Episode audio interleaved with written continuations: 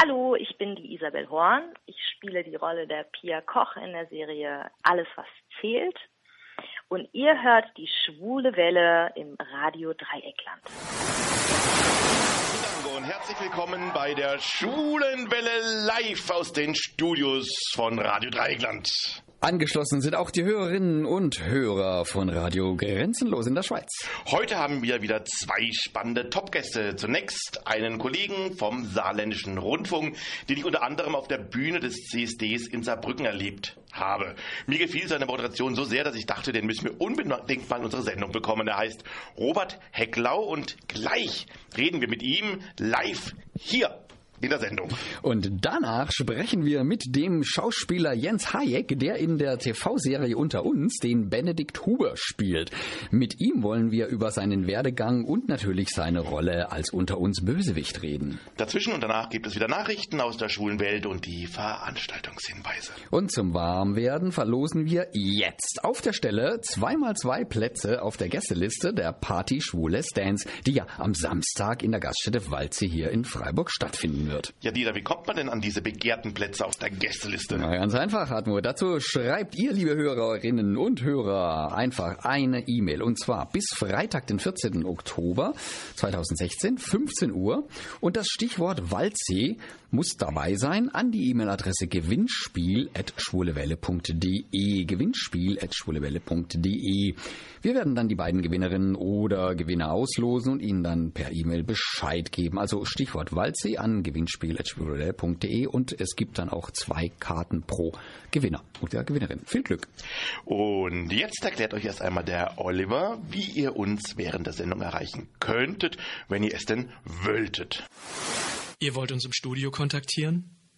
Einfach auf unsere Website www.schwulewelle.de gehen, den Chat anklicken, einen Nickname eingeben und schon geht's los. Oder mailt uns unter studio.schwulewelle.de oder aber über Facebook, dort Schwulewelle in zwei Wörtern und schon geht's los. Oder eine Nachricht über unseren Gay Romeo Club, der da heißt Schwule Welle. Diesmal in einem Wort geschrieben. Bin der Coach Jung und komme aus Köln. Ich check auf alle Fälle Radio Schwule Welle. Nun freue ich mich auf, ich sage mal ganz vermessen, einen Radiokollegen, den ich zum ersten Mal auf der Bühne des CSD Salor Lux in Saarbrücken erlebt habe. Ich fand seine Moderation des Bühnenprogramms dort sehr erfrischend und überaus natürlich und ursprünglich kommt er aus Hild Burghausen in Thüringen. Seitdem arbeitet Robert Hector seit sieben Jahren beim Saarländischen Rundfunk. Er ist für eins live tätig und mit seinen 29 Jahren immer wieder um neue Wege im Journalismus bemüht. Er ist Redakteur in der SR Netzwerkstatt. Sein Hauptaugenmerk liegt dabei auf Facebook und er entwickelt neue Formate für die Smartphone-Generation. Wie kann man zum Beispiel als Journalist die jüngere Generation erreichen? Neben seiner Arbeit beim Radio ist er auch im Bundesvorstand des LSVD und war in den letzten Jahren dort sehr engagiert. Ich freue mich nun sehr darüber, ihn am Telefon begrüßen zu dürfen. Herzlich willkommen bei der Schwulenwelle in Freiburg, Robert Hecklau. Hallo Hartmut, danke für die Einladung. Danke, schön, dass du da bist. Bevor wir über deine Projekte reden, eine ganz banale Frage. Wie kamst du denn eigentlich überhaupt zum Journalismus und speziell zum Radio? Das ist eine gute Frage, die tatsächlich äh, ziemlich oft gestellt wird. ja, ich dachte, ich gebe mal ein Kompliment zurück nach den vielen Komplimenten, die ich eben von dir bekommen habe. ähm, über die Frage habe ich äh, dementsprechend schon lange nachgedacht und oft nachgedacht und ich äh, glaube, das hat tatsächlich so ein bisschen mit dem Eurovision Song Contest zu tun. Aha. Als ich äh, elf Jahre alt war, da habe ich, glaube ich, meine allererste Radiosendung produziert, damals mit so einem kleinen äh, bunten äh, Kassettenradio habe ich so einen Bericht über den Eurovision Song Contest. Ähm, ich glaube, die Olsen Brothers haben damals gewonnen. Da habe ich einen Bericht gemacht und äh, den auf Kassette aufgenommen und äh, irgendwie gemerkt, ja, Radio äh, gefällt mir ganz gut. Äh, habe dann aber nie wieder drüber nachgedacht, habe dann irgendwann nach, dem, äh, nach der Schule mal ein Praktikum bei einer Lokalzeitung gemacht. Das hat mir aber irgendwie nicht so gefallen, weil man da so viel schreiben musste und das mal so anstrengend mhm. war und lang gedauert hat, bis ein Artikel fertig war. Und dann bin ich als Student beim Radio gelandet, weil äh, ich jemanden vom Radio kennengelernt habe und der sagte, auch bewirb dich doch mal da ist ein ganz interessanter Job und wir können immer Leute gebrauchen und musste mich dann äh, immer wieder an diese äh, Radiozeit als Kind erinnern und dachte, oh ja, ich habe, glaube ich, was gefunden, was mir gut liegt und habe dann so über die Jahre gemerkt, dass Radio auch einfach ziemlich viel Spaß macht. Das ist mhm. live, es ist irgendwie authentisch, man hat so viel mit Leuten zu tun und dann bin ich einfach da geblieben. Hm. Die Medien sind ja eigentlich derzeit sehr im Umbruch. Ähm, es gibt ja zum Glück noch auch Tageszeiten, es gibt Radio, es gibt Fernsehen, aber auch die neueren Medien, soziale Netzwerke und, und, und, und. Wie schätzt du das denn selbst ein? Wohin werden sich denn die Medien deiner Meinung nach entwickeln? Auch das ist wieder eine sehr gute Frage, über die man immer ein bisschen nachdenken muss, hm. weil man das natürlich immer so schwer sagen kann. Ich glaube, äh, wenn man das wüsste, dann äh, hm. Wäre man ein reicher Mann. Aber ich habe das Gefühl, dass, dass die äh, Medien sich dahingehend verändern, dass es keine reinen Zeitungen mehr gibt, keine reinen hm. Radiosender, keine reinen TV-Sender, dass es alles immer, na, sagen wir mal, diffuser wird, dass das Marken und Inhalte in Zukunft äh, viel mehr im Vordergrund stehen, dass ich also nicht mehr so das Gefäß habe, sagen wir einen Fernsehsender, der eine gewisse Reichweite hat oder einen Radiosender, der eine gewisse Reichweite hat, sondern ich habe ein Format, das ist total mhm. lustig und da steckt ein Kopf dahinter, der ist äh, äh, kreativ und originell und wegen dem gucken die Leute das und, und wo die das gucken oder wo die das konsumieren, wo die das hören, wo die das sehen, wo die das äh, lesen, das ist erstmal völlig egal. Das kann am Handy sein, das kann am Fernseher sein, am Computer, irgendwo. Also ich mhm. glaube so, dass das Medium an sich, Radio, TV, äh, was es noch so gibt, Zeitung, mhm. das tritt immer mehr in den Hintergrund äh, zugunsten der Inhalte. Was mhm. natürlich dementsprechend eine krasse Herausforderung an äh, Medienmacher ist, denn wenn die Inhalte immer wichtiger werden, dann, dann müssen die Inhalte auch gut sein. Früher mhm. konnte man das, glaube ich, noch relativ gut verstecken. Dann kam dann halt ein langweiliger TV-Beitrag mhm. im Rahmen einer Sendung, die eh Millionen Leute geguckt haben. Da war das egal. Wenn du heute einen langweiligen Beitrag sendest und willst, dass in dem Social Web irgendwer guckt, sei es bei, bei Instagram, bei Facebook oder bei Snapchat, dann muss der halt gut sein, sonst guckt den keiner. Mhm. Es wird also, glaube ich, schwieriger. Fassen ja. wir das mal so zusammen. Du bist ja selbst auch sehr engagiert im Austesten eben von neuer Wege. Was ist denn zum Beispiel die SR-Netzwerkstatt und was genau machst denn du dort? Das ist eine Redaktion, die vor zwei Jahren ganz neu gegründet worden ist. Damals bin ich quasi auch so als Pionier dort reingekommen. Da war ich mit meinem Volontariat fertig. Äh, das habe ich ebenfalls im Saarländischen Rundfunk gemacht. Und wir entwickeln quasi neue Formate für den Saarländischen Rundfunk, aber vor allem auch für den äh, neuen, für das neue Jugendkanalprojekt Funk von ARD und ZDF. Mhm. Das heißt, äh, wir versuchen, junge Leute da zu erreichen, wo die sind, sei das äh, im Radio, sei das in den sozialen Netzwerken. Wir können vor allem viel rumprobieren, wir machen viel Scheiß, wir mhm. machen auch viele Fehler, aber wir können vor allem ausprobieren und das auch an andere Redaktionen weitergeben. Das macht eigentlich immer wieder aufs Neue ziemlich viel Spaß. Wie können euch denn die Hörer jetzt praktisch oder die, ja, die Zuhörer oder die Konsumenten denn das, erfahren? Äh, wissen wir auch, ähm, das ist tatsächlich sehr einfach. Das geht mhm. auf allen Kanälen. Also mhm. wir an sich als Netzwerkstadt sind keine Marke in dem Sinne, dass wir nach außen auftreten, sondern wir beliefern unterschiedliche Sender, sei es eben Funk oder seien es die Jugend- und, und Popwellen des saarländischen Rundfunks, teilweise auch das Fernsehen. Das heißt, eine gute, eine gute Frage, muss ich nochmal sagen. Ähm, also bei uns gibt es quasi überall Facebook, äh, Snapchat, Instagram, da beliefern wir diverse, diverse Kanäle. Wenn man ganz konkret mal gucken will, 103.7 unser Ding, die Jugendwelle hier im Saarland, dafür arbeiten wir für SA1 Europawelle, das ist die Popwelle hier, oder eben für Funk. Ja. Mhm. Ähm, der Beruf des Journalisten ist ja in letzter Zeit durch ziemlich dumpfe Parolen ziemlich äh, in Mitleidenschaft gezogen worden oder Missgetrick gebracht worden. Der Begriff Lügenpresse wird vor allem von Mitbürgern am rechten Rand herausgebrüllt. Wie kann sich da, wie kann Journalismus denn darauf reagieren? Hast du da auch Ideen oder wie siehst du das Ganze denn? Ich glaube, indem wir zeigen, dass wir auch nur Menschen sind. Menschen mhm. äh, machen hin und wieder Fehler. Das sind ja gerade diese Fehler, die im Journalismus ab und zu passieren, die dann mhm. von bestimmten Menschen eben, denen dann eben ein Vorsatz unterstellt wird. Mhm. Ich glaube, auch Menschen haben grundsätzlich eine Haltung. Ich glaube, Medien sollten auch eine Haltung haben. Und ich glaube, man muss den Menschen klar machen, dass dass, dass eben Menschen mit Haltung hinter diesen ganzen Produkten stecken, dass eben Journalisten nicht immer nur neutral sind, sondern mhm. dass Journalisten natürlich Menschen sind, die mitdenken und die zu ganz bestimmten Themen eben eine Haltung haben, die sagen, das ist scheiße oder das ist gut. Natürlich sollte man davon nicht die Berichterstattung abhängig machen. Also es ist ja so dieser beliebte Vorwurf, die Medien, die berichten pro-amerikanisch und ähm, gegen Russland. Mhm. Und ich weiß nicht, es ist immer schwierig, mit solchen Leuten zu argumentieren, ihnen klarzumachen, warum man bestimmte über bestimmte Dinge berichtet, warum man über bestimmte andere Dinge nicht berichtet. Aber Ja, es ist schwierig, aber ich habe das Gefühl, die äh, Medien, also viele Medien sind da in den letzten Jahren auch viel mutiger geworden. Ich hatte das Gefühl, vor drei, vier, fünf Jahren gab es in den Redaktionen immer große Vorbehalte gegenüber sozialen Medien. Auch bei uns die beliebte Frage, die immer wieder an uns herangetragen wird, ist, was passiert denn, wenn wir jetzt eine Facebook-Seite gründen oder, oder ähm, einen, einen WhatsApp-Account äh, eröffnen und dann kriegen wir einen Shitstorm ab? Mhm. Und wir haben gelernt, dann passiert das halt.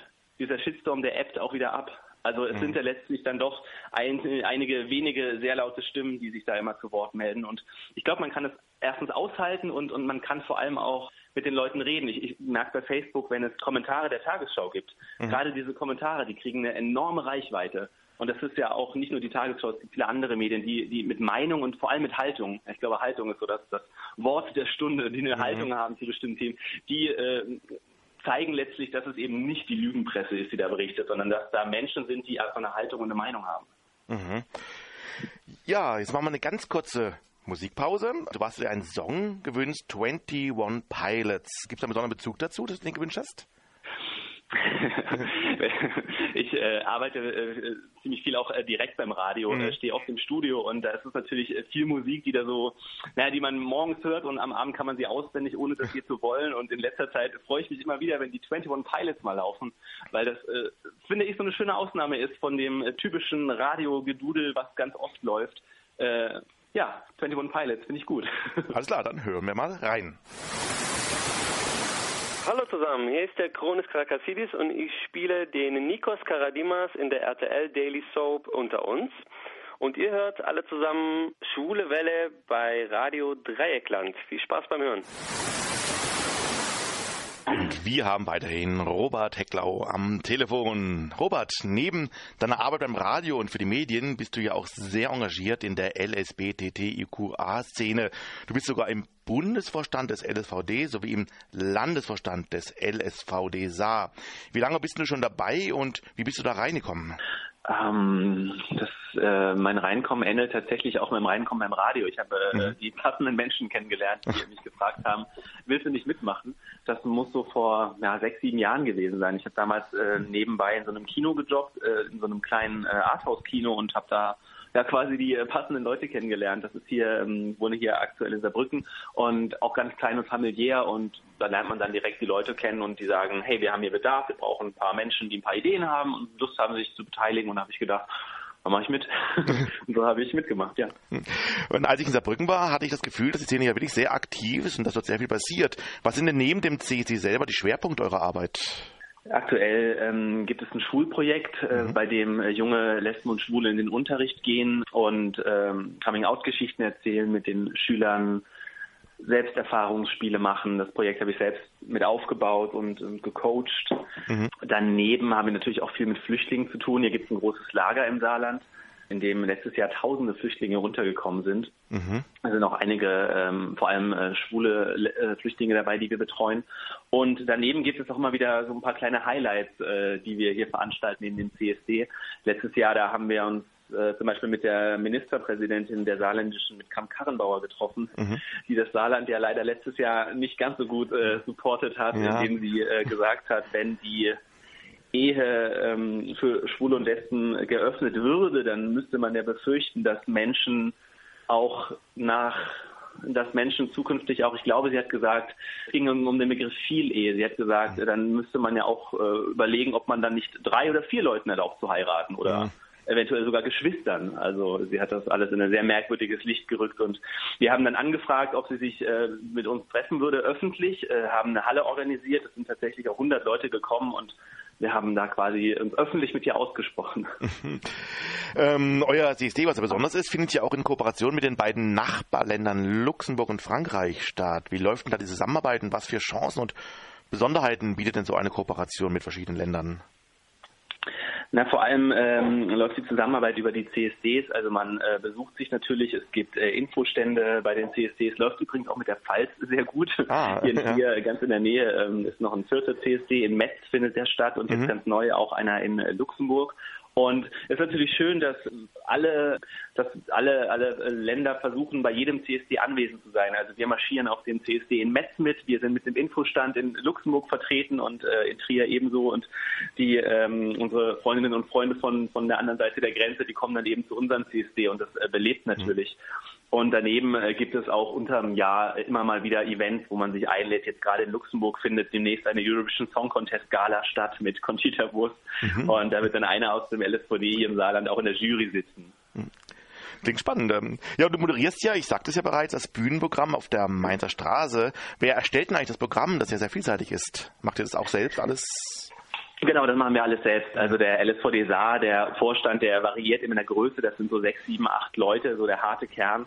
Und äh, man setzt sich da schon ein Jahr vorher hin und fängt an, den Termin für das nächste Jahr zu planen.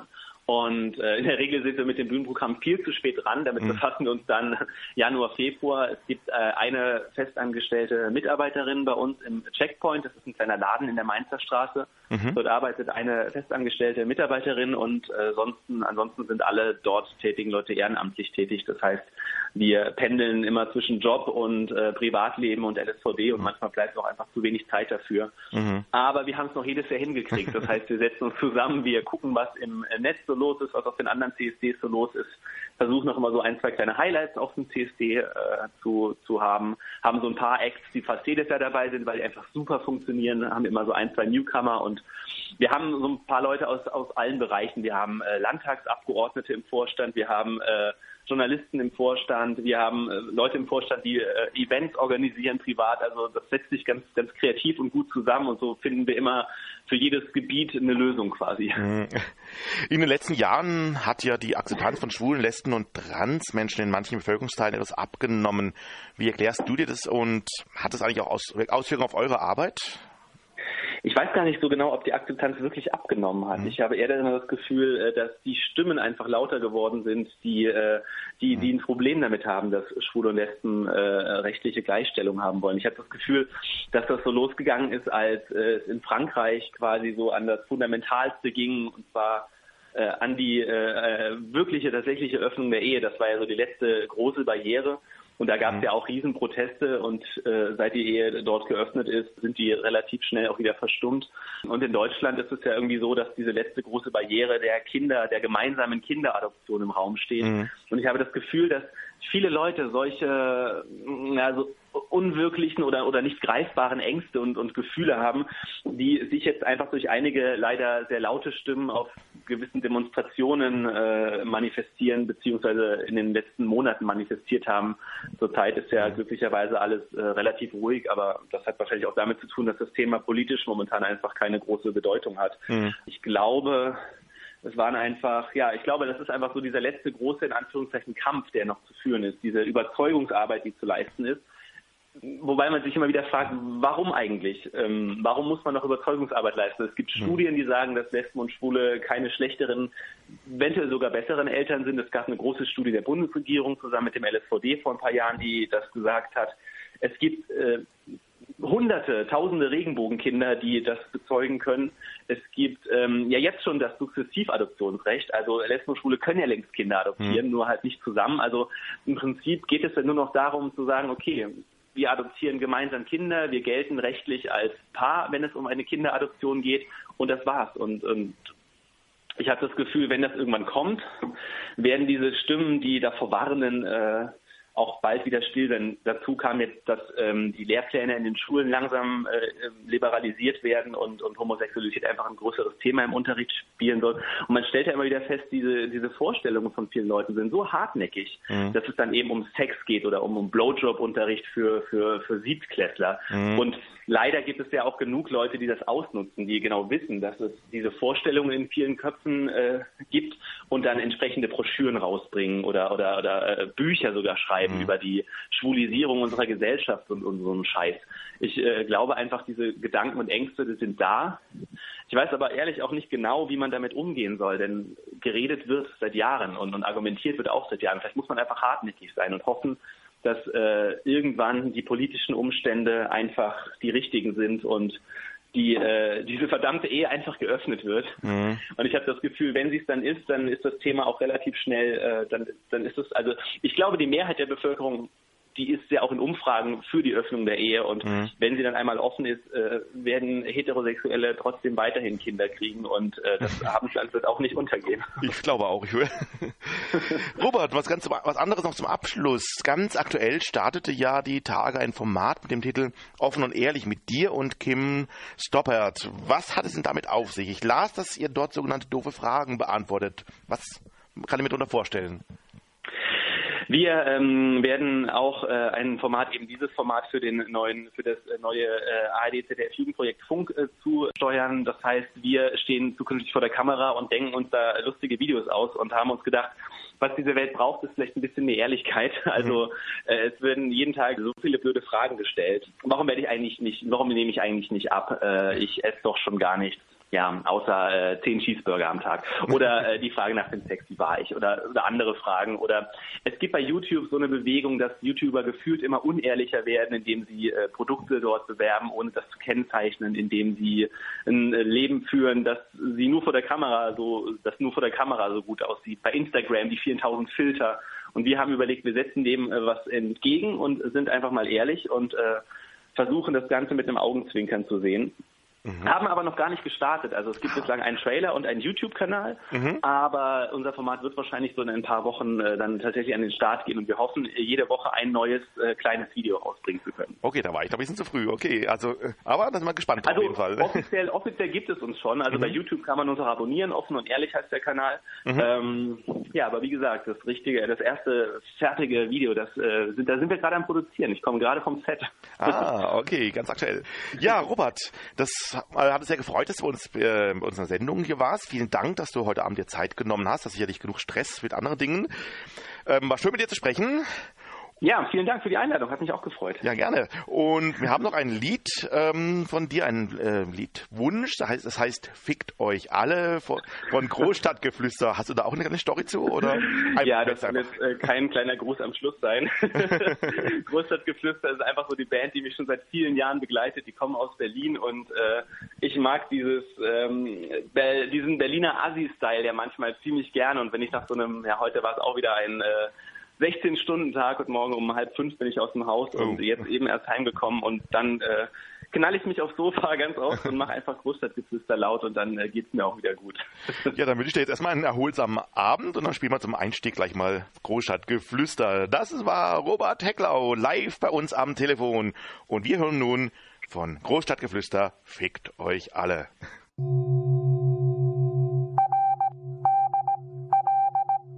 Hier ist das erste deutsche Radio Dreieckland mit den Nachrichten der schwulen Welle.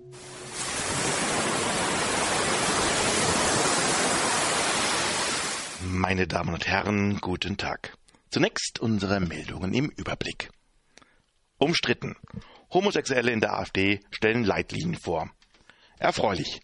China beteiligt sich an Gay Games. Erbaulich. Bremen zeigt schwul-lesbische Filme. Berlin. Die Alternative für Deutschland erfreut sich ja einer, wie sie heißt, Bundesinteressengemeinschaft Homosexuelle in der AfD. Nun veröffentlicht sie ihre Leitlinien, der eine Präambel vorausgestellt ist mit dem Satz im Bewusstsein unserer Verantwortung vor Gott, Deutschland, den Menschen und unserer Partei. Weiter heißt es dort, wir erteilen jedem Vereinnahmungsversuch der Homo, Bi, Inter- und Transsexuellen durch den linken Zeitgeist eine klare Absage und bekennen uns zu den Werten des Rechtsstaates und Positionen der Alternative für Deutschland. Kritisiert werden in den Leitlinien unter anderem, wie es heißt, Berufsfunktionäre von LSVD und Co. Diese sollen sich nicht als Sprachrohr der Community ausspielen. Die Internetplattform queer.de wird angegangen und mit dem Schlagwort attackiert, linksgrüne Queribahnen stoppen. Wie die Gesamtpartei lehnen auch die Homosexuellen der AfD ein Gender Mainstreaming und eine sogenannte Frühsexualisierung von Kindern in den aktuellen Bildungsplänen vehement, vehement ab. Die Schulen sollten so steht es in Leitlinien geschrieben, angebotsorientiert und nicht ideologisch vorgehen. Pädagogen sollten Schülern nichts aufdrängen, was sie nicht ihrerseits zum Thema wissen möchten.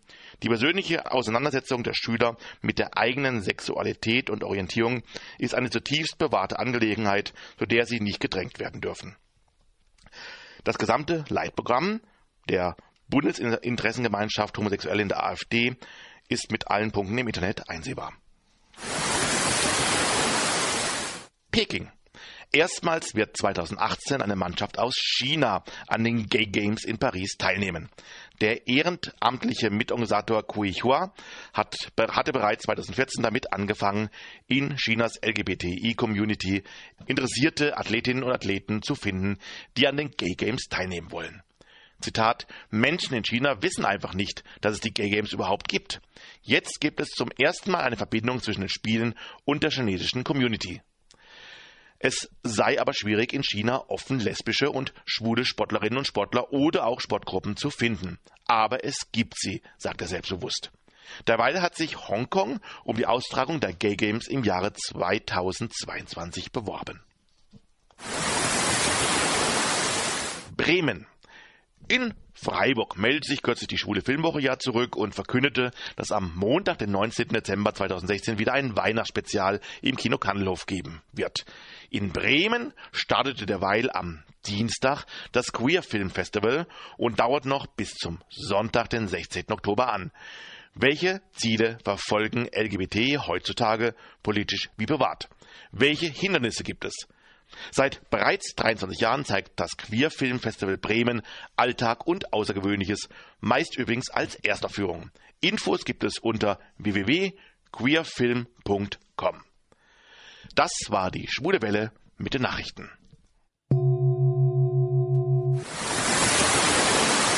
Hallo, mein Name ist Anne Rudolph, ich spiele den Mario Schmidt bei Unter uns und ihr hört Schwule Welle bei Radio Dreieckland. Wir hatten ja bereits mit vielen Schauspielerinnen und Schauspielern der TV-Serie Unter uns gesprochen.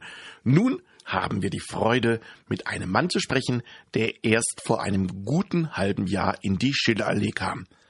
Am 24. März hatte er seinen ersten Drehtag, zu sehen ist er sogar erst seit dem 9. Juni. Und obwohl er erst frisch dabei ist, ist er inzwischen aber kaum noch wegzudenken. Seine Figur Benedikt Huber ist eine Art J.R. Ewing der Schillerlee. Er kann charmant sein, freundlich, aber auch knallhart gemein und skrupellos. Dallas-Schauspieler Larry Hackman betonte ja immer, dass es ihm besonders Spaß mache, in der Serie gemein und fies zu sein. Die meisten Zuschauer liebten ihn gerade wegen seiner neuesten Ränke und Intrigen. Auch Benedikt Huber ist ein Geschäftsmann und hat seine Frau gut im Griff. Er spielt die gesamte Palette, angefangen vom netten Nachbarn bis hin zum fiesen Intriganten, der notfalls auch über Leichen gehen würde. Ich denke, dass es überaus reizvoll ist, diese vielseitige Figur zu verkörpern. Und mit seinem Schauspieler wollen wir uns heute unterhalten. Herzlich willkommen bei der Schwulenwelle in Freiburg, Jens Hayek. Vielen Dank und auch ein herzliches Hallo meinerseits. Ja, schön, dass du da bist. Kommst du gerade vom Drehen? Ähm, ehrlich gesagt, ich hatte heute sogar ausnahmsweise frei, was oh, okay. ganz, ganz selten vorkommt, äh, aber ich äh, habe es genossen. Umso schön, dass du noch heute Abend noch mit uns sprichst. Bevor wir über unter uns reden, möchte ich auch ein wenig noch über deine langjährige Zeit am Theater reden. Wie kam es denn eigentlich überhaupt zum Schauspiel? Ging es schon in der Schulzeit los? Ich glaube, ich bin da so ein bisschen das, das Klischee. Also ich habe wirklich in der Schule schon Theater gespielt. In mhm. der Grundschule fing das an bei mir. Zur Abschlussfeier habe ich mit meinem damaligen besten Freund einen äh, Clown-Sketch gespielt, das weiß ich noch. Und dann ähm, auf dem Gymnasium klassisch in der Theater AG. Ähm, ich glaube, fünf Jahre war ich in der Theater AG. Und da war für mich schon relativ klar, dass ich das auch später gerne mal machen möchte. Und mhm. bin dann über Umwege auch dahin gekommen. Kannst du dich noch an dein erstes professionelles Engagement erinnern? Äh, ja, das weiß ich noch. Das war in dem Stück Die Welle. Mhm. Ähm, das war das Junge Ensemble Düsseldorf. Da bin ich über einen Kumpel von mir, der hat mich darauf aufmerksam gemacht. Der hat gesagt, hör mal, wir suchen da noch äh, zwei Schauspieler. Geh doch doch mal hin. Und dann habe ich mehr oder minder vorgesprochen. Also der, der Regisseur hat dann ein paar Impro-Aufgaben mit mir gemacht. Mhm. Und dann habe ich damals das erste Mal Geld für Theaterspielen bekommen. Das weiß ich noch. Wir waren mhm. auf Tournee und haben auch in Düsseldorf gespielt. Mhm. Ja. Und wenn ich mir so deinen Lebenslauf so anschaue, dann standest du eigentlich lange Zeit eigentlich fast lieber auf der Bühne als, auf der, als vor der Kamera oder trügt der Eindruck? Ähm, lieber kann man oft nicht sagen. Also mhm. ich muss ja auch ganz ehrlich sein und sagen, ich bin ja froh und toi toi toi, ich konnte immer von meinem Beruf leben, was mhm. ja schon für den Schauspieler äh, von heute relativ selten ist. Und Es war für mich nie die Frage zu sagen ähm, oder die Entscheidung zu treffen, dass ich sage, nee, ich äh, nehme das Theaterengagement nicht an, jetzt für die nächsten zwei, drei Monate, weil es könnte ja ein Fernsehjob kommen. Mhm. Dafür mache ich den Beruf zu gerne, dafür erzähle ich zu gerne Geschichten und insofern hat sich viel beim Fernsehen auch erübrigt, was nicht heißt, dass andauernd das Fernsehen bei mir angeklopft hat. Mhm. Also so war es ja auch nicht. Mhm. Was ist denn sowas, äh, was, was würdest du sagen, was dich am Theater so besonders reizt? Na, zum einen ist es natürlich, äh, das ist ja offensichtlich so der direkte Kontakt eben, du hast sofort eine Reaktion vom mhm. Publikum. Und zum anderen, was ich halt mag, ist, dass du, dass du komplett eine Geschichte erzählst an einem Abend. Mhm. Die Leute kommen und der Vorhang geht auf. Ich mag das noch, auch wenn bei den modernen Inszenierungen ja eigentlich gar kein Vorhang mehr da ist. Mhm. Äh, der Vorhang geht auf und man, man wird so, es ist so eine Realitätsflucht und im, im besten Sinne wird man dazu ähm, äh, ja angestachelt nachzudenken oder und auch zu lachen oder und auch äh, irgendetwas zu tun nach diesem Theaterstück. Also mhm. das finde ich das Schönste, dass man ähm, eine Geschichte erzählen kann. Mhm. In deiner Biografie sah ich auch, dass du mal mit einem Regisseur zusammengearbeitet hast, den wir hier in Freiburg eigentlich ganz gut kennen, nämlich Helmut Fuschel. Gerade in den 90er, ja. 90er Jahren war der hier in Freiburg der, fast der Stammregisseur am Freiburger Wallgrabentheater, das damals mhm. noch von Ingeborg Steyert und dem unvergesslichen Heinz Meyer geleitet wurde. Das war ja der Partner von Loriot in den Sketchen. Damals hatte mhm. ich auch Gelegenheit, in meiner Zeit am Wallgrabentheater viel mit Helmut Fuschel zusammenzuarbeiten. Du hattest mit ihm auch an der Komödie Düsseldorf zu tun. Hast du da noch gute Erinnerungen an ihn? Das ist richtig, hatte ich. Und zwar hatte ja der Fuschel gemeinsam mit Herrn Heitzmann zusammen die Komödie übernommen damals mhm. von äh, Alfons Höckmann. Und ich war in der ersten Produktion der Komödie damals mhm. mit drin. Das war äh, eine gute Partie. Mhm. Ein Stück von Stefan Vögel, ein tolles Stück, äh, damals noch mit Karl-Heinz von Hassel, der hat da noch mitgespielt. Und das war meine erste Zusammenarbeit mit Herrn Fuschel. Ich bin mit ihm immer gut klargekommen. Er ist mhm. als Regisseur nicht immer einfach, wenn man das mhm. so sagen darf. Ähm, er, ich erinnere mich, ja. Ja, okay. er hat, was er hat, er hat halt das Stück eigentlich schon im Kopf, wenn er zur ersten Leseprobe kommt. Mhm. Da hat er die Inszenierung schon im Kopf. Was er dann allerdings macht, er führt einen dahin, dass man es am Ende so spielt, wie er will. Mhm. Und das ist natürlich auch eine Qualität, das ist auch gut. Im Nachhinein oder auch damals schon, es gab einige Kämpfe. Ich mag es lieber, wenn man gemeinsam ein Stück entwickeln kann und wenn mhm. der Regisseur sich auch mal Vorschläge der Schauspieler zu Herzen nimmt und sagt, ach ja, das ist ja gut, so können wir es auch machen. Das habe ich von Herrn Fuschel eigentlich nie gehört. Mhm. Aber wir, wir hatten häufig eine gute Humorebene mhm. und ähm, ja, hatten, hatten nie eine große, große Streitigkeit. Mhm. Ja. Wie war es wie war's denn bei dir, wenn ich fragen darf? Also ich habe zum Glück im, hauptsächlich im Büro mit ihm zu tun gehabt, aber ich weiß auch, okay. er hat, hat immer, ähm, ich habe, also ich war nicht zum Glück rein Regieassistenz bei ihm, ein Freund von mir war da ja. dabei, aber ich weiß auch, er wollte eigentlich bestimmte Sachen unbedingt haben, hat dann immer versucht, alle Wege auszuloten, dass er die auf jeden Fall ja. kriegt. Da war es immer ja. so ein Problem, dass halt immer die Direktoren immer sagten, nee, da gibt's kein Geld für und ähnliches, aber irgendwie war immer versucht, mhm. es dann im Endeffekt doch hinzukriegen, was er im Endeffekt mhm. möchte. Und es wurde auch meistens teurer, als er ursprünglich gedacht hatte. Aber er war auch sehr eine spannende Persönlichkeit auf jeden Fall. Ja, ich erinnere mich auch gerne ja. an ihn. Du hast ja nicht nur, aber häufig in Komödien gespielt. Was gefällt dir ja. eigentlich am Genre des Boulevardtheaters besonders? Ähm, ich mag es, ähm, auch da ganz banal, ich mag es unglaublich gerne, Leute zum Lachen zu bringen, mhm. die, die einfach da mal für zwei Stunden vergessen, dass was weiß ich, die Heizungsrechnung noch bezahlt werden muss oder am nächsten Morgen die Sitzung mit dem Chef ansteht. Ähm, ich finde, man vergisst immer, dass Theater auch unterhalten darf. Theater mhm. muss nicht immer nur ermahnen und belehren. Theater darf auch unterhalten. Und das mag ich halt sehr, sehr gerne. Und grundsätzlich ist Theater Menschen in der Patsche. Das gilt für, mhm. für Hamlet genauso wie für das Boulevardtheater. Und ähm, ich, ich mag das gern. Ein gutes Boulevardtheater mit, mit Tempo und mit Pfiff ist großartig. Hm. Vor zwei Jahren habe ich, glaube ich, gelesen, hast du zusammen mit deiner Kollegin Claudia van Veen unter dem Pseudonym Simon Werner auch selbst ein Stück geschrieben, das 2015 ja. auf die Bühne kam. Es trägt den Titel Hauptsache gesund. Wie war es denn mhm. damals mal selbst ein Stück zu schreiben? Ist es da hilfreich, selber Schauspieler zu sein und viel Erfahrung auf der Bühne zu haben? Ich denke schon. Ich denke schon. Also mhm. dadurch, dass ich halt viel Komödie gespielt habe, glaube ich schon zu wissen, wie Teile von einer Komödie funktionieren und wie ein Stück aufgebaut sein sollte, mhm. wie eine Pointe ankommt. Das hat sicherlich geholfen. Ähm, es hat viel Spaß gemacht, mit der Kollegin das zusammen zu schreiben. Wobei wir am Anfang uns überlegt haben, wie schreibt man zu zweit ein Stück? Mhm. Und wir haben es dann letztendlich so gemacht wie früher in der Schule, als man eine Kurzgeschichte geschrieben hat. Der eine schreibt was und wenn er nicht mehr weiter weiß, gibt er dem anderen das Heft und der mhm. schreibt weiter. Mhm. Und so war das bei uns auch. Der eine hatte eine Woche Zeit, hat es geschrieben, hat es dem anderen geschickt und der hat weitergeschrieben. Mhm. Das Grundgerüst hatten wir natürlich vorher zusammen gebaut, mhm. aber so, ähm, da ich grundsätzlich auch gerne mal ein fauler Mensch bin, äh, wusste ich dann, okay, jetzt bin ich wieder dran, die Deadline ist Wochenende, ich muss was schreiben und so hat es dann auch funktioniert. Du hast mal in einem Interview gesagt, dass du Boulevardtheater für mindestens gleich schwierig, wenn nicht sogar für schwieriger empfindest als die angeblich hohe Kunst. Wird Boulevard eigentlich in Deutschland oftmals ein bisschen unterschätzt? Ich glaube ja. Ich glaube mhm. nicht nur unterschätzt, sondern oft auch ein bisschen belächelt. Also mhm. ähm, ich, es gab mal in dem ähm, in dem Theatermagazin Foyer hieß es, glaube ich, das hat äh, Esther Schweins damals moderiert, mhm. gab es mal eine komplette Sendung nur über Boulevard, äh, die nannte sich Die schwere Kunst der leichten Unterhaltung. Mhm. Also wurden halt die ganzen Größen, Wolfgang Spier, Herbert Herrmann, wurden halt auch interviewt. Ich weiß, bei uns haben sie dann damals auch einen Probenprozess mitgedreht. Und ähm, Wolfgang Spier sagte damals auch, wenn Sie auf einer Bühne jemanden mit einer Pistole bedrohen, finden das von 100 Leuten unten 100 spannend und gefährlich. Mhm. Wenn Sie auf der Bühne eine Pointe landen wollen, hängt das von ganz vielen Faktoren ab. Mhm. Und ich weiß noch, ich hatte meine Aufnahmeprüfung damals bei der ZBF, hieß das noch, ich glaube inzwischen ist Künstleragentur, ich weiß es gar nicht. Mhm und äh, die mich dann nach längerer Diskussion untereinander tatsächlich aufgenommen haben. Und eine Frau sagte dann damals, naja, Sie haben ja viel Boulevardtheater gespielt und Kinder- und Jugendtheater. Aber wenn Sie mal richtig Theater spielen wollen, da muss noch viel passieren. Und mhm. damals war ich noch sehr, äh, naja, halbwegs jung und habe einfach nur gedacht, gut, ich wollte nur diesen Stempel, dass ich da aufgenommen bin. Jetzt würde ich der Frau, glaube ich, vieles um die Ohren werfen. Mm, ja, verstehe ich. ja.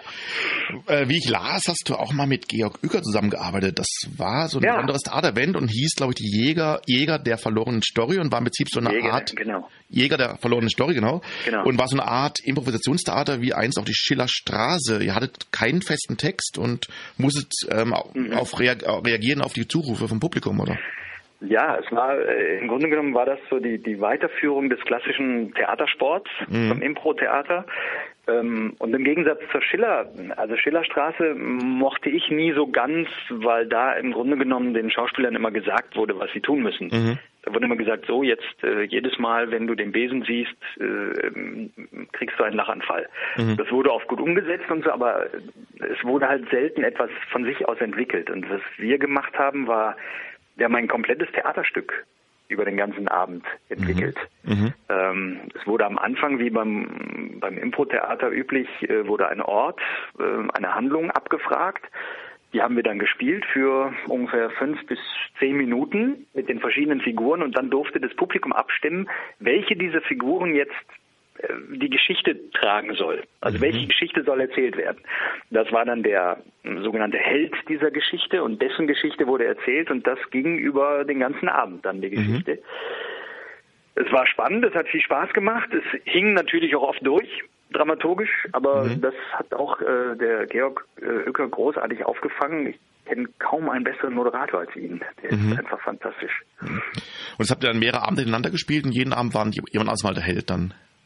Genau, also nicht mehrere Abende. Wir hatten es, glaube ich, ich glaube insgesamt vier oder fünf Mal gemacht, mhm. immer so einmal im Monat und äh, wussten nie, was kommt. Das Publikum mhm. durfte dann auch noch ähm, Requisiten mitbringen. Mhm. Die wurden dann auf der Bühne abgeladen und dann zwischendrin einfach mal verteilt. Die musste man dann einbauen. äh, es gab einen professionellen Geräuschemacher, der auch mit am Start war. Also es war, es war großartig. Das äh, war eine Herausforderung. Ja, klingt spannend. Ist es für einen Schauspieler eine gute Übung eigentlich, so ein Impro-Projekt mal mitgemacht zu haben? Denn eigentlich kann danach ja kein Texthänger mehr kommen irgendwann oder ein, kann nicht mehr schrecken auf jeden Fall. Also äh, ich finde es toll, wenn jeder das mal gemacht hat, mhm. ähm, weil das Schöne beim Impro-Theater ist, es gibt ja kein kein Nein. Also mhm. äh, man kann anbieten, was man will, und der andere geht immer drauf ein. Wenn mhm. zwei Leute gerade eine Szene spielen und ich denke, oh, ich gehe da jetzt rein und ich bin der Polizist und ich komme rein und einer von den beiden sagt, oh Herr Pfarrer, schön, dass Sie kommen, dann bin ich der Pfarrer.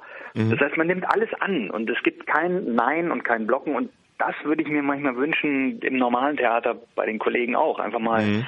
zuhören, annehmen, mitmachen und dann die Geschichte weitererzählen. Toll. Ja. Ja, bevor wir weitersprechen, machen wir eine ganz kurze Musikpause. Du hast ja den Song Radio Nowhere von Bruce Springsteen gewünscht. Was verbindet dich, ja. dich denn mit dem Song und mit Bruce Springsteen?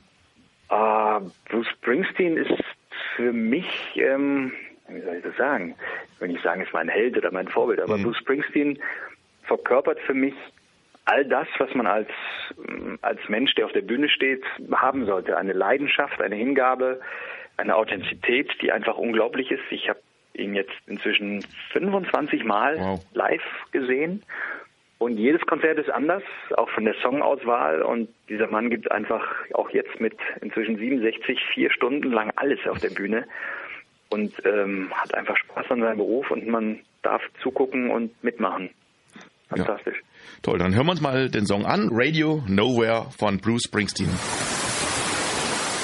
Hallo, ich bin Christine Meyer, ich bin Schauspielerin und im Moment jeden Tag auf RTL bei Unter uns zu sehen. Und ihr hört die Schwule Welle auf Radio Dreieckland. Viel Spaß. Hier ist die Schwule Welle aus Freiburg und wir sprechen mit Jens Hayek, der den Benedikt Huber in der Erfolgsserie Unter uns spielt. Ja, Jens, ähm, wie kamst du denn von der Bühne dann schließlich zum Fernsehen? Ging das fließend? es ging in Etappen, würde ich mal sagen. Mhm. Ähm, es kam dann mal die ein oder andere Anfrage für einen Drehtag, ähm, sei es bei Verbotene Liebe mal ein Tag oder in einer Telenovela mal ein Tag. Ähm, das Größte, was ich da mal machen durfte, waren ähm, zwei Folgen für eine Comedy-Serie, die Sport ist Mord Show. Mhm. Das war, ich glaube, 2001 oder 2002 eigentlich so ähnlich aufgebaut wie jetzt sowas wie Sechserpack. Ne? Mhm. Also eine kleine Sendung, alles nur Sketche zum Thema Sport. Das lief dann Sonntagabend, Viertel nach elf, ZDF und ähm, ich war in der Bild am Sonntag als Flop der Woche mit oh. Foto. das weiß das ich macht noch. Spaß, ja. das macht Spaß, aber mein Gott, da muss man auch mit leben. Ich glaube, also wir waren nicht Grimme-Preis verdächtig, das bestimmt nicht, aber wir waren auch nicht schlechter als das, was jetzt so auf Sat 1 läuft. Ähm, mhm. Ich glaube einfach, wir waren drei, vier Jahre zu früh mit diesem Format und waren definitiv zur falschen Zeit im falschen Sender. Also ich glaube, mhm. das Format, die Sport ist Mord Show, drei Jahre später, Freitagabend, Viertel nach neun auf Sat 1, hätten wir wahrscheinlich 20 Folgen davon gemacht. Mhm. Bin ich überzeugt. Aber so ist es halt manchmal mit dem Timing.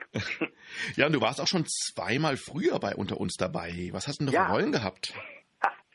Ich war, das war, das kann man sogar sagen, im letzten Jahrtausend das erste Mal dabei. Äh, da war ich ein äh, Physiotherapeut. Mhm. Und das war auch ein Drehtag mit, glaube ich, acht Sätzen oder neun. Und das letzte Mal war sogar gar nicht so lange her. Das war 2015, da habe ich einen Kommissar gespielt. Mhm. Ähm, das waren zwei Drehtage und das hat sogar richtig Spaß gemacht, weil das war zumindest was, wo man eine kleine Story ein bisschen erzählen konnte. Mhm. Weil sonst ist es halt häufig, man hat dann einen Drehtag, freut sich natürlich auch, aber dient mehr dazu, dass man drei, vier Sätze sagt und eine Handlung ein bisschen vorantreibt oder mhm. so. Und da war es halt schön, dass man so eine kleine Geschichte in sich erzählen mhm. konnte. Und dass du dann schon mal bei Unter uns zu sehen warst, ist das eigentlich erstmal förderlich oder hinderlich, um dann eine Hauptrolle zu bekommen? Also normalerweise hätte ich immer gesagt, na ja, man ist dann so ein bisschen verbrannt mhm. erstmal, dass man da ja schon bekannt ist. Ähm, ich weiß, dass gerade so auf die, die Rolle des, des Polizisten war die Resonanz sehr gut, ohne mich da jetzt loben zu wollen. Mhm. Aber das hat irgendwie gut funktioniert. Mhm. Und ich glaube, aufgrund dessen bin ich dann auch nochmal zum Casting eingeladen worden, eben für Benedikt Huber und bin mhm. dann nach Berlin gefahren und das hat dann geklappt, mhm. letztendlich. Also, ja. ja. und du bist ja nun eine sehr zwielichtige Figur in der Serie. Du bist der mhm. Geschäftsmann Benedikt Huber, der zwar sehr charmant sein kann, aber eben auch überaus skrupellos. Wie gefällt dir in deiner Rolle, in der du eigentlich sehr viel zeigen kannst auch? Also das ist ein Grund, warum ich die Rolle sehr, mhm. sehr mag. Ähm, es ist halt, äh, du hattest es eingangs ja gesagt, Larry Hackman meinte ja auch, den Bösen zu spielen macht ihm Spaß. Mhm. Mir macht es auch sehr viel Spaß. Ich bin eigentlich bisher immer so als der nette Schwiegersohn oder der nette Anwalt oder so besetzt worden. Ähm, es macht Spaß, jetzt mal so eine, so eine etwas zwielichtigere Figur zu spielen. Und was mir großartig gefällt an dieser Rolle ist einfach, dass dieser Benedikt Huber ist ja nicht böse, weil er böse ist, mhm. nur aus Spaß, sondern er hat halt immer eine Motivation. Mhm. Er hat für all das, was er tut, eine Rechtfertigung. Er tut es für seine Familie, um gewisse Dinge zu erreichen.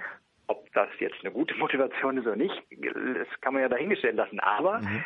er tut nichts mm, einfach nur, um Menschen extra weh zu tun, aus Spaß. Er ist also kein Sadist oder so, sondern er hat immer etwas, was ihn treibt. Und mhm. das mag ich total. Mhm.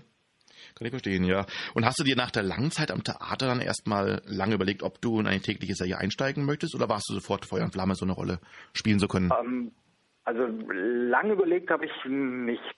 Nee. Mhm. Also ich habe ich hatte ein bisschen schlechtes Gewissen, weil ich äh, schon Theaterverträge hatte für mhm. äh, für Dresden und für Frankfurt und für Hamburg mit einem Stück, was ich jetzt im Winter auch wieder spielen kann. Und da bin ich aber dann rausgekommen, netterweise. Ähm, da hatte ich ein schlechtes Gewissen, weil ich mhm. schon auch noch so erzogen worden bin und das auch finde, wenn man irgendwo zusagt, dann macht man das auch. Aber selbst der Regisseur und Autor, der äh, auch mitgespielt hat, der äh, René Heinersdorf, der hatte dann gesagt, Jens, mach das auf jeden Fall. Mhm. Also der war da auch nicht böse und auch die anderen Kollegen haben gesagt, nee, mach das.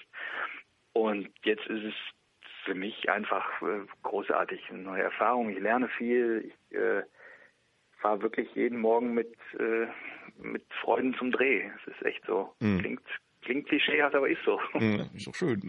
Ja. Ja, und ähm, ich habe, wir haben es eben gesagt, ich muss ja oft an Larry Hackman als GA denken oder auch als mhm. äh, an Joachim Gerner bei GZSZ, ohne dass natürlich Benedikt Huber eine Kopie davon wäre. Aber hast du selbst äh, Vorbilder für deine Rolle oder ist es für Arbeit, das Erarbeiten einer solchen Rolle eher hinderlich, da jetzt richtige Vorbilder zu haben?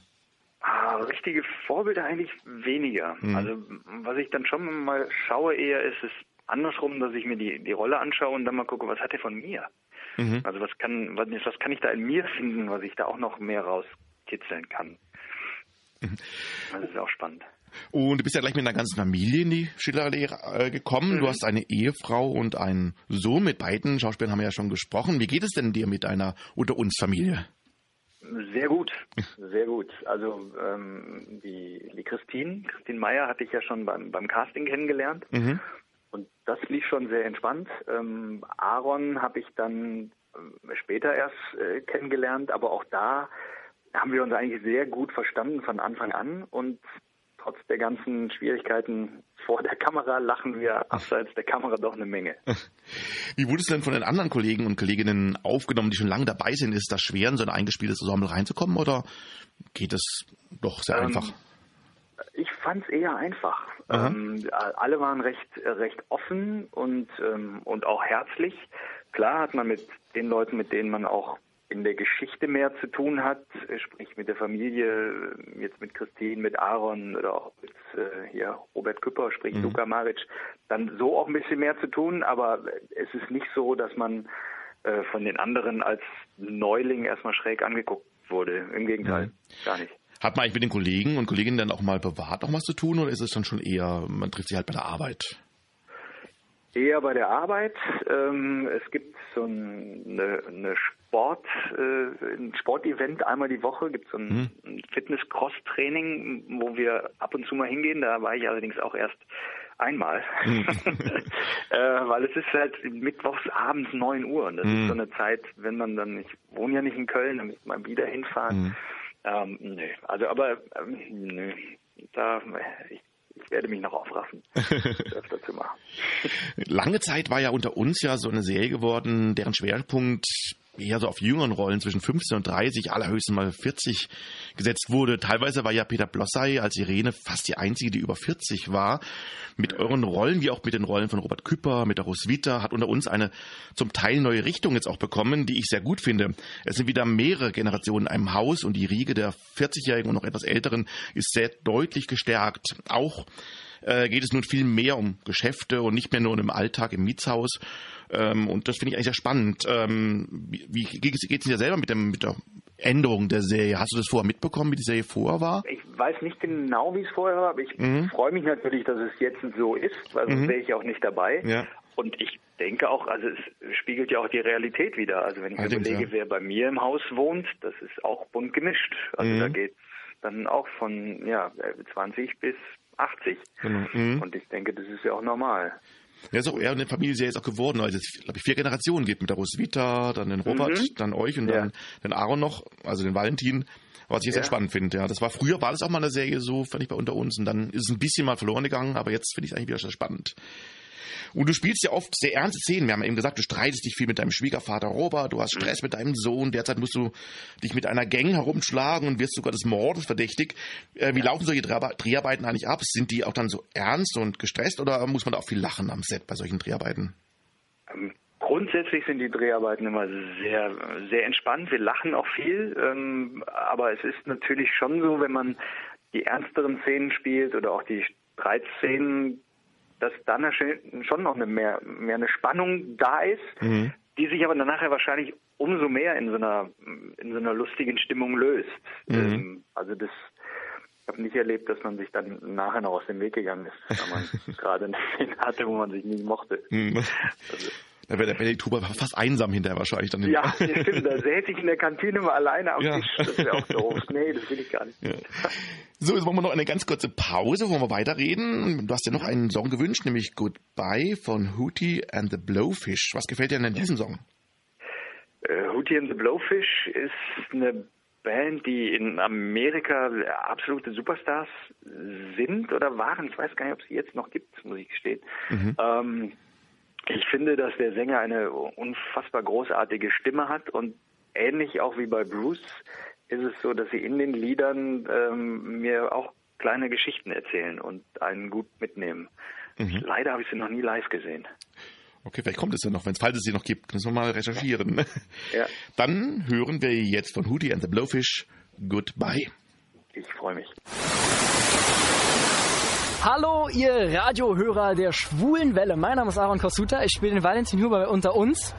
Und ihr hört höchstwahrscheinlich in diesem Moment Radio Dreieckland. Ich wünsche euch noch viel Spaß bei den nächsten Songs und was euch so erwartet. Wir sprechen heute mit Jens Hayek, der den Benedikt Huber in der RTL-Serie Unter uns spielt. Ja, Jens, wie würdest du denn selbst den Unterschied zwischen der Arbeit am Theater, das du ja gut kennst, und in einer täglichen Serie definieren? Ich könnte mir vorstellen, dass die Texte ganz anders erarbeitet werden müssen. Im Theater bemüht man sich ja, bemüht man ja eher sein Langzeitgedächtnis, wenn man ganze Stücke auswendig lernen muss. In der Serie musst du eher ja, viel Text in kurzer Zeit und für kurze Zeit lernen. Mhm. Ja, das stimmt schon. Mhm. ähm, es ist, äh, beim Theater ist halt das Schöne, du hast die Probenzeit, vier, fünf Wochen und dann sitzt der Text und dann spielt man das Ding, im Idealfall recht lange. Also ich hatte jetzt gerade in den letzten zwei Jahren habe ich ein Stück 300 Mal gespielt, ohne dass es langweilig wurde. Ähm, mhm. Aber da sitzt der Text natürlich. Mhm. Und jetzt bei unter uns ist es schon ein bisschen so eine ja, Sisyphus-Textlernarbeit. Also man lernt permanent. Also auch heute, wie gesagt, ich hatte frei, mhm. äh, was nicht heißt, dass ich nichts getan habe. Also ich habe schon hier auch die nächsten Szenen für, für die nächste Woche schon liegen und bin fleißig dabei, die zu lernen.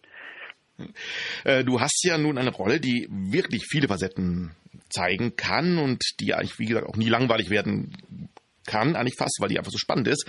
Ohne dass wir jetzt zu viel verraten und allzu viel nicht, allzu sehr in die Zukunft blicken wollen. Aber ist es eine Rolle, die du dir prinzipiell vorstellen könntest, auch lange zu spielen, weil die eben so viele Facetten hat? Momentan auf jeden Fall. Mhm. Ähm, ich bin keiner, der sagt, wenn es am schönsten ist, soll man aufhören. Mhm. Wenn es am schönsten ist, soll man auf jeden Fall weitermachen, weil mhm. es ist ja schön. Und wenn es in einem Jahr, in zwei Jahren, in drei Jahren noch so schön ist wie jetzt, wüsste ich erstmal nicht, warum ich aufhören sollte. Mhm. Ähm, ja, ist einfach so. Ja. Bekommst ja. du denn aufgrund deiner Rolle jetzt auch schon äh, Rückmeldungen? Gibt es Leute, die dich ansprechen auf der Straße? Äh, ja. gibt, gibt Und sprechen die gut? Na, es geht so. Also ich kann auch die, also die Kommentare im Netz zum Beispiel, äh, bei Facebook, die kann ich mir auch nur durchlesen, wenn ich mental ganz stark bin. Dann geht das.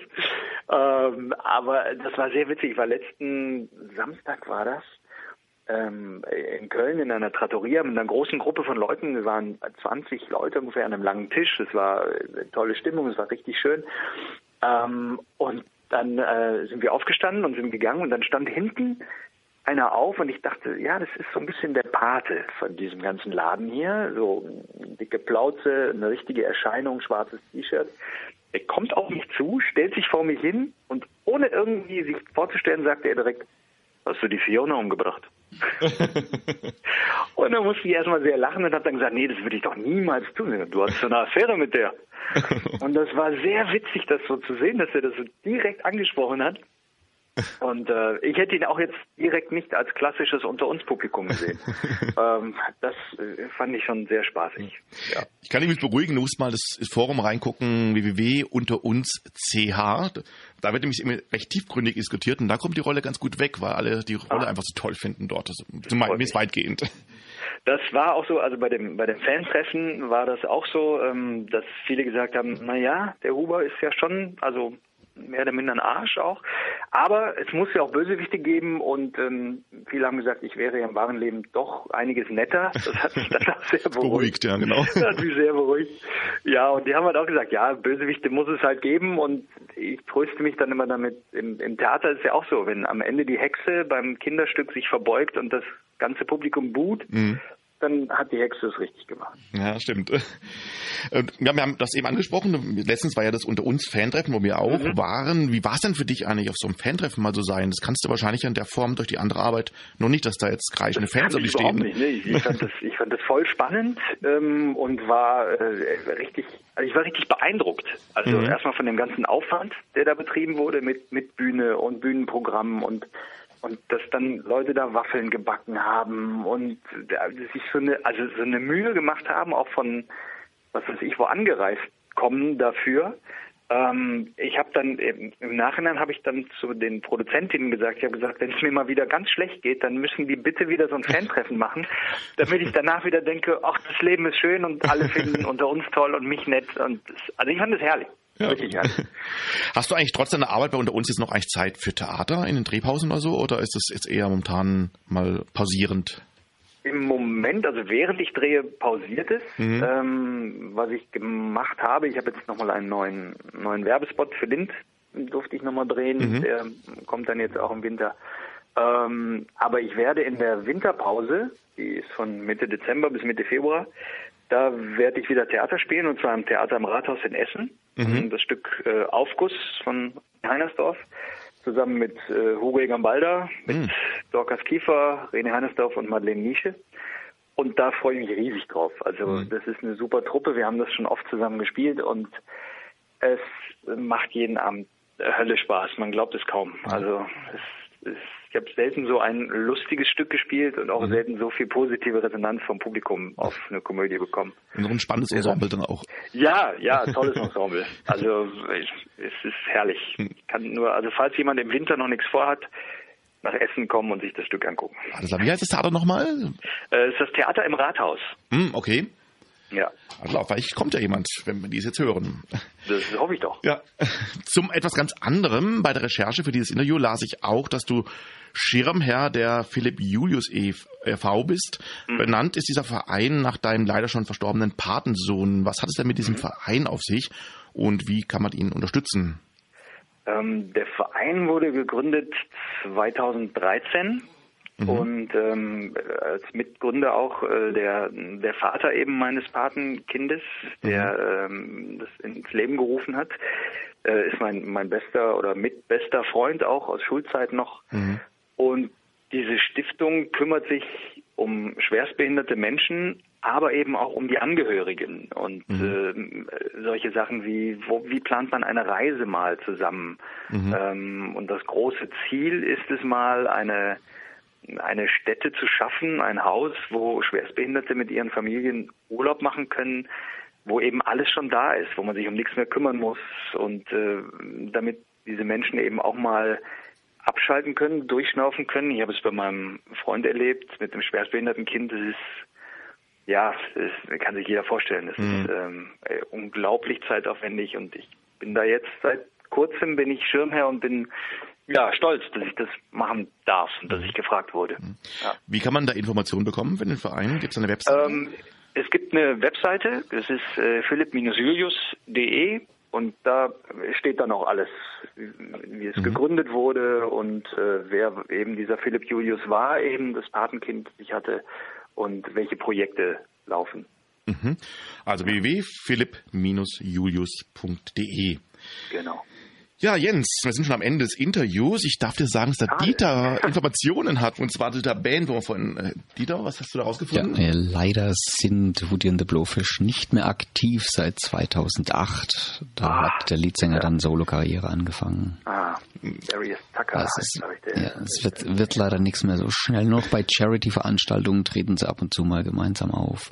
Dann wäre es doch mal äh, spannend, die für eine Charity-Aktion von philippjulius.de zu Das ist richtig. Ja. Dann wäre der Kreis wieder geschlossen. Ja. ja. Vielen Dank für die Info. Ja, und, Sehr gerne. Und dir vielen Dank für das Interview. Wir hoffen, dich noch möglichst lange als Benedikt Huber in unter uns erleben zu dürfen. Sind gespannt, was diese Rolle noch alles bringt. Ich auch. Nun lassen wir dich in deinen wohlverdienten Feierabend, denn äh, wann gehen denn die äh, Dreharbeiten wieder los? Morgen früh dann wahrscheinlich früh, ne? Ich bin morgen wieder am Start, genau. Ich habe äh, erst einen äh, Coaching-Termin. Es gibt drei Coaches äh, am Set mhm. und äh, habe erst einen Coaching-Termin und dann darf ich wieder drehen. Mhm. Zum Abschluss spielen wir noch einen Musikwunsch von dir. Es ist I'll Be There for You äh, von The Rembrandts. Was verbindet dich mit ja. diesem Song? Uh, die Rembrandts, ja, I'll Be There for You. Das ist der Titelsong, Titelsong von uh, Friends. Mhm. Uh, und Friends ist für mich, auch wenn es jetzt schon seit zwölf Jahren nicht mehr läuft, ich glaube 2004 mhm. war die letzte Staffel, ist für mich immer noch Referenz äh, in Sachen Comedy. Mhm. Ich finde es äh, großartig, die, wie die Comedy da gebaut ist, ähm, wie Brüche gespielt werden, wie äh, Konflikte ausgetragen werden, wie ernsthaft Konflikte genommen werden, um dann im Bruch wieder die, die Komödie zu bringen. Ähm, das Ganze vor Live-Publikum eingespielt. Äh, super. Ich äh, mag es nach wie vor. Ja, dann hören wir uns den Song gleich an und das war also der Schauspieler Jens Hayek, der in der RTL-Serie Unter uns die Rolle des Benedikt Huber spielt. Unter uns seht ihr von Montag bis Freitag jeweils um 17.30 Uhr bei RTL und wir hören nun von The Rembrandts den Song I'll Be There For You, den Titelsong der Serie Friends. Nochmal vielen Dank. Ich danke auch fürs Gespräch. Ciao. Gerne. Huhu, hier ist die Tapsi oder auch Tabea Heinig. Ich spiele die Britta Schönfeld bei Unter uns und ihr hört gerade die schwule Welle auf Radio Dreieckland. Das war's von uns für euch für heute. Wir bedanken uns bei unseren Gästen Robert Hecklau und Jens Hayek. Wenn ihr übrigens unsere Interviews mit den unter uns Stars Ramon Ademes und Kronis Karakarsidis nachhören wollt, die wir vergangene Woche sprachen, dann könnt ihr das tun und zwar als Podcast auf unserer Website www.schwulewelle.de. Und nicht nur die beiden, inzwischen hatten wir die Freude mit vielen unter uns Stars zu sprechen. Auch diese Interviews findet ihr auf unserer Webseite www www.schwulewelle.de. Nun aber danke ich euch allen da draußen fürs Zuhören und dir, Dieter, hier im Studio danke ich ebenfalls hier für die Sendung. Ja, und ich danke dir natürlich, lieber Hartmut, für die Vorbereitungen und Sehr die Moderation gerne. und die ganzen Interviews und alles und überhaupt. Ach. Und wir haben jetzt noch ein bisschen Zeit und deswegen habe ich uns mal noch Antenne Lila aufgelegt. Hm. Liebe Kolleginnen. Die lieben, lieben Mädels ja. aus Mannem, die mit offenem Visier auch schon mal bei uns angetreten sind und gegen die Homophobie gekämpft haben mit dem Titel Homophobia. Ja, und bis dahin, bis nächste Woche dann, ähm, wünschen wir euch eine schöne Woche, ein paar schöne Tage. Lasst es euch gut gehen und tschüss. Ciao, ciao. Hallöchen, Hallöchen, ich bin Betty Barbecue und ihr hört die Schwule Welle auf Radio Dreieckland.